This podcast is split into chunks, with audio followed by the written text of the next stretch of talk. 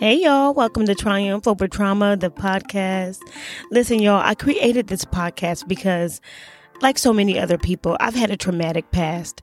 I didn't always realize how those things affected me negatively and how I even carried them into my adult life. And so I wanted to create a space where other people could come and we could have candid conversations on how you identify trauma, how do you navigate it, and how you recover from traumatic experiences. If this resonates with you, then join me. I am your host and trauma survivor, Miss Eve McNair. Let's get into it.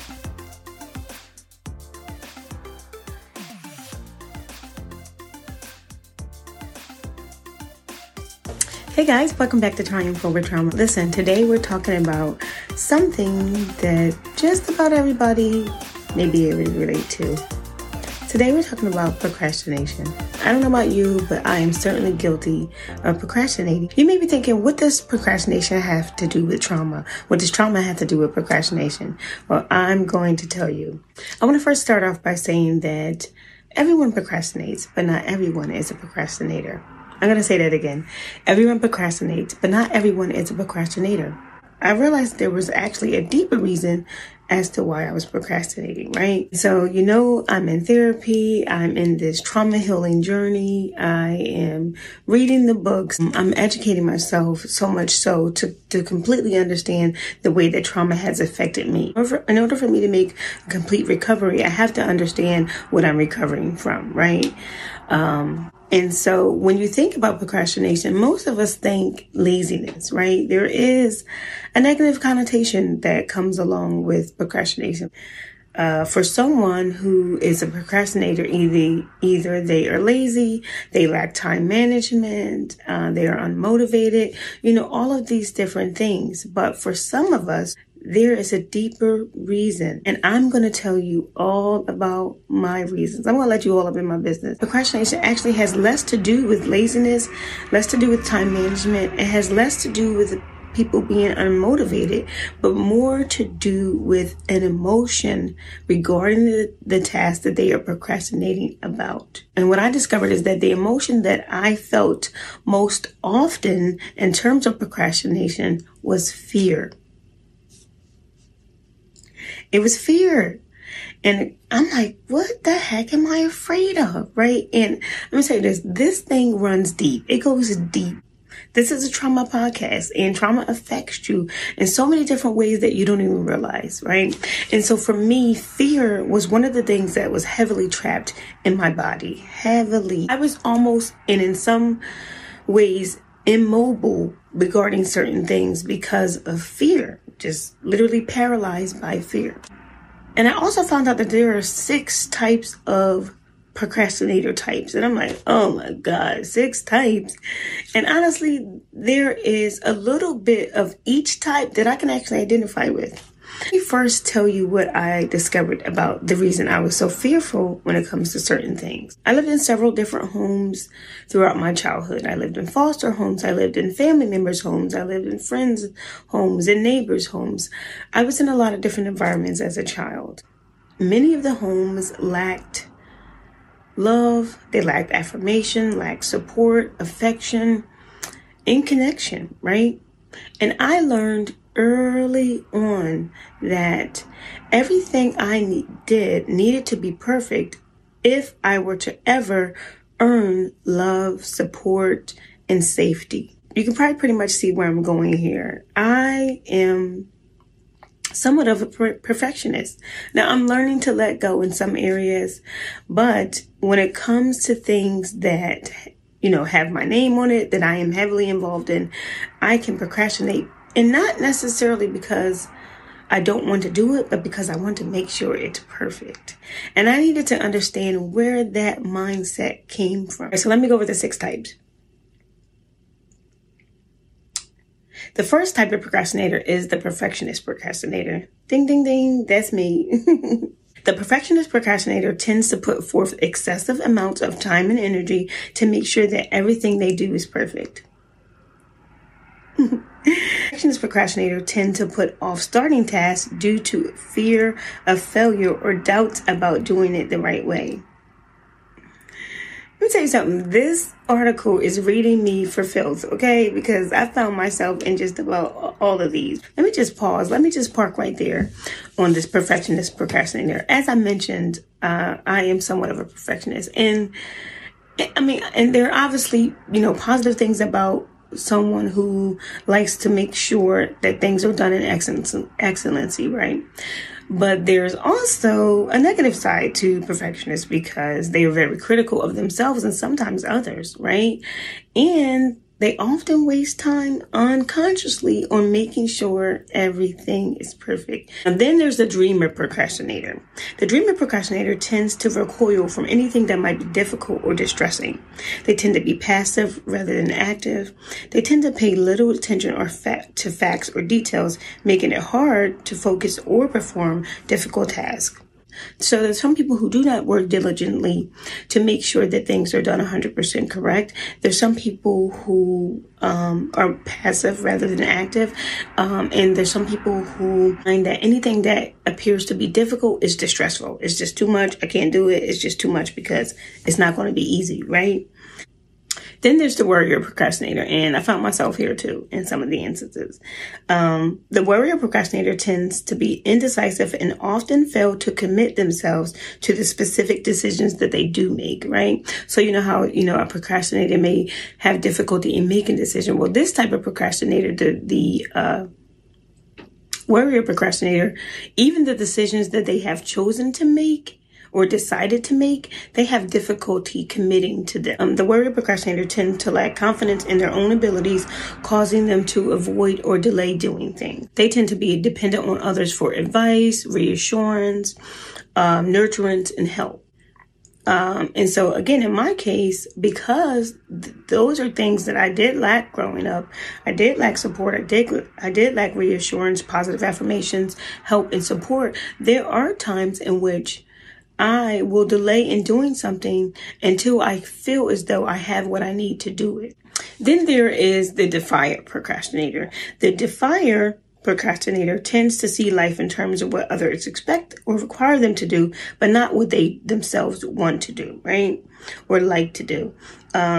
They tend to avoid expressing negative feelings. Instead, they convey those feelings by procrastinating. So how they really feel about a task, about themselves, about others, they don't address, they avoid.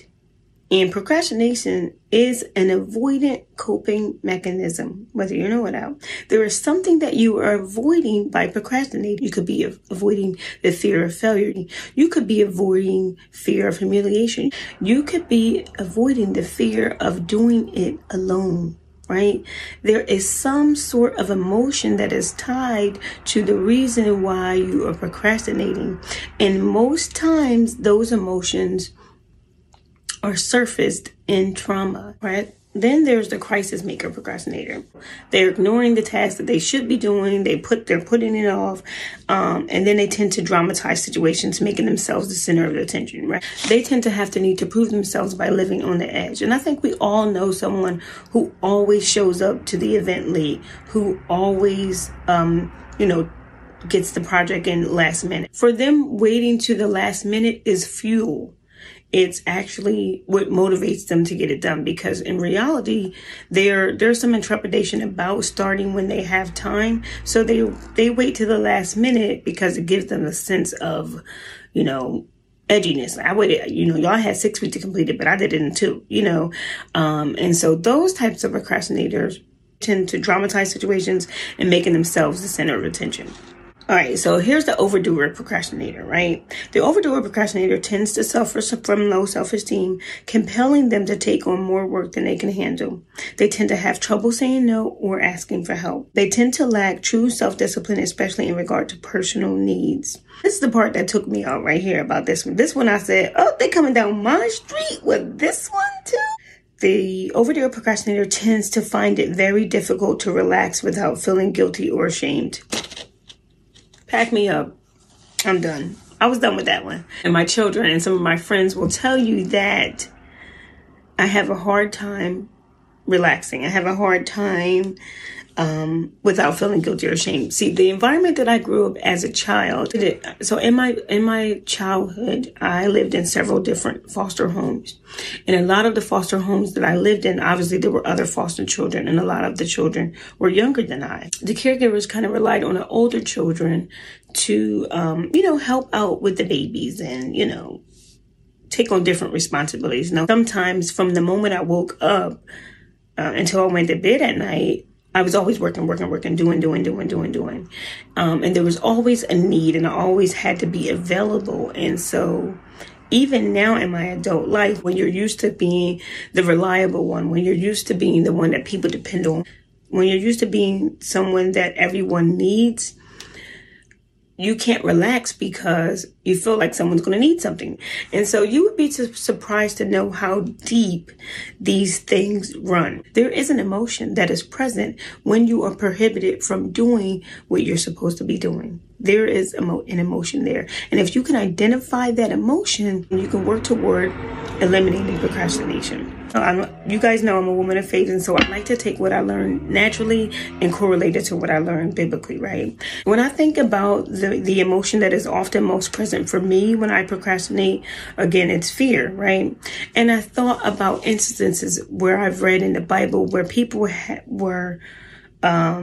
that people procrastinated due to fear. And the story that came up immediately for me was the story of the parable of talents. And in the story of the parable of talents, which is in Matthew 25, Jesus tells a story about a man who pretty much gave three of his servants talents or monies or gifts, right? He gave three of them talents. To one person, he gave 5 talents. To one, I think he gave 3 or 2. So I think he gave 1 5, 1 2, and to the very last individual, he gave 1 talent to, right? So the one with 5 talents, he goes on to invest these coins and makes a profit. And when the master comes back, he's able to present the master with double, right? Basically, so he took the 5 that he was given and turned it into 10. And then the second servant, he also did the same thing, invested it. And he was able to double his talents. But to the one he gave 1 talent to, he was afraid. He comes back and, the man is like, so what did you do with the talent that I gave you?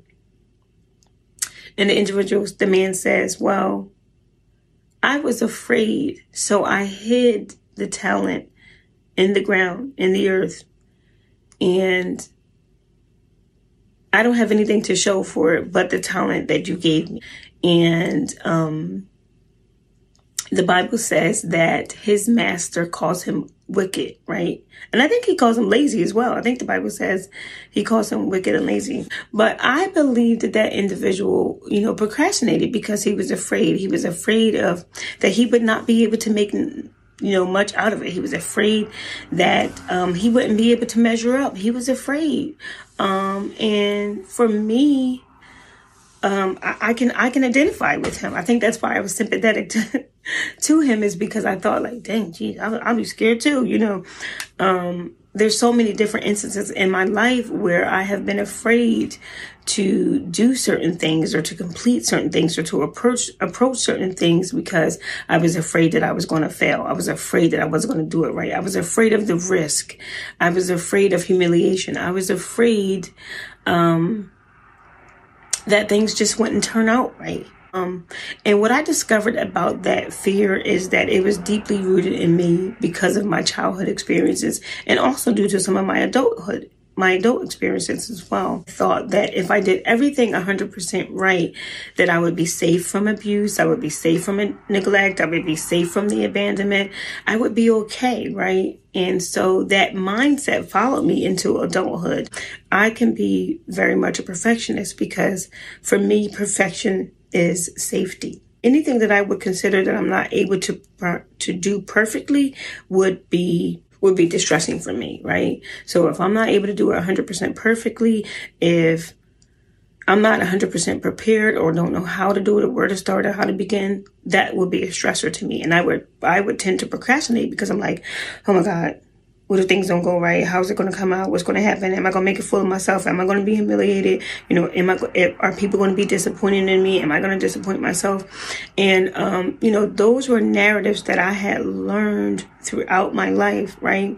And I don't want to focus just specifically on childhood trauma, because some people may or may not have gone through, you know, these types of things in their childhood, but there are people who have been in relationships, who have had intimate partners who were abusive, right? Who were condescending, who were very overly critical, who were always putting them down. And so that will also, that can also result in a person being a procrastinator, because in the back of their mind, they don't feel as if they are adequate enough to complete the task. And so that anxiety around completing it as to whether it's going to look right, come out right, be right, whether it's going to appear okay or good enough, comes up, right, and causes them to delay. There are people who work in those types of environments. There are people who go to church in those types of environments. There are people whose families live and operate and function in those types of environments. Like, all of these different things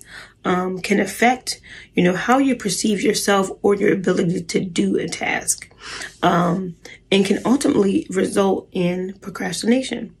All right, so now that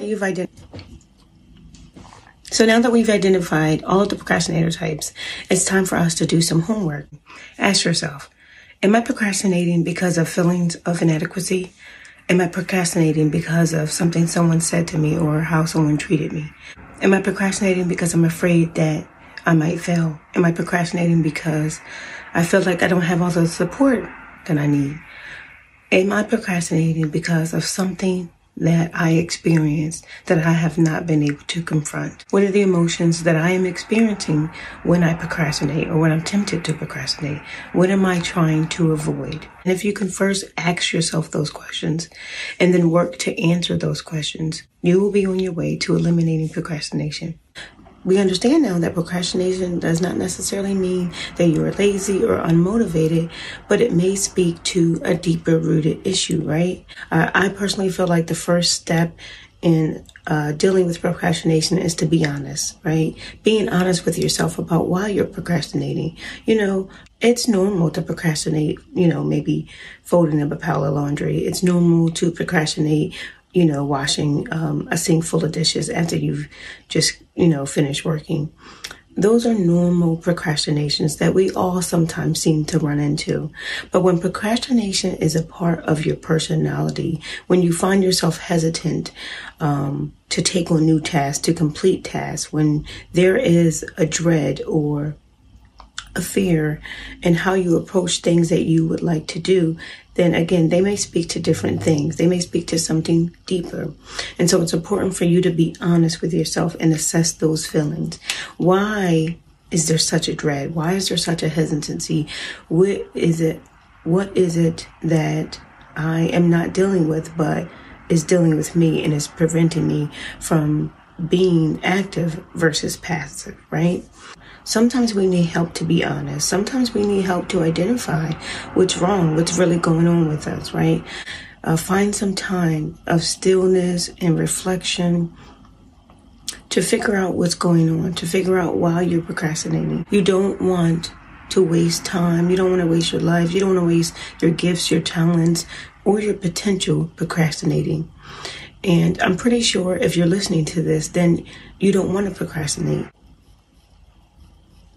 If this conversation was difficult for you in any way, challenging for you in any way, or even if it was reflective, if it spoke to something inside of your heart, mind, or spirit, then I challenge you and I admonish you to seek additional resources. I have some resources in the bottom of the show notes that are, there are links to therapists. There are links to books that I read that are helping me in this healing journey. My prayer is that you will be kind to yourself, you will be gentle to yourself, and that you will forgive yourself even in times that you have procrastinated, especially if you were unaware of why you were procrastinating in the first place. Oftentimes, we don't realize how unresolved trauma can affect us, and sometimes we are viewing ourselves with an unfair lens. Finally, because I believe all things are possible with God, I'm going to say a prayer for us. Father, we thank you, even in this moment, that you are challenging us, that you are making us aware of ourselves, of our faults, our weaknesses, of things that have held us back and kept us from reaching our fullest potential. We thank you that in this moment that you are speaking to our hearts, our minds, and our spirits, and you are allowing us to see the things that have so easily beset us, God. We pray right now that you would release every heart, every mind, every emotion to help us eliminate procrastination. Help us to move forward in the things that you have pressed on our hearts to do. Help us to move forward without fear or hesitation. Help us to know that we are enough, because when you created us, called us good. So we are good enough, and we're good enough to do, we're good enough to complete, and we're good enough to finish, and to finish strong. So we thank you for the success. We thank you for the completions. We thank you for the power to confront our past. And we thank you for the transparency to deal with our trauma. And in all these things, we know that it is you who always causes us to triumph. In Jesus' name, amen.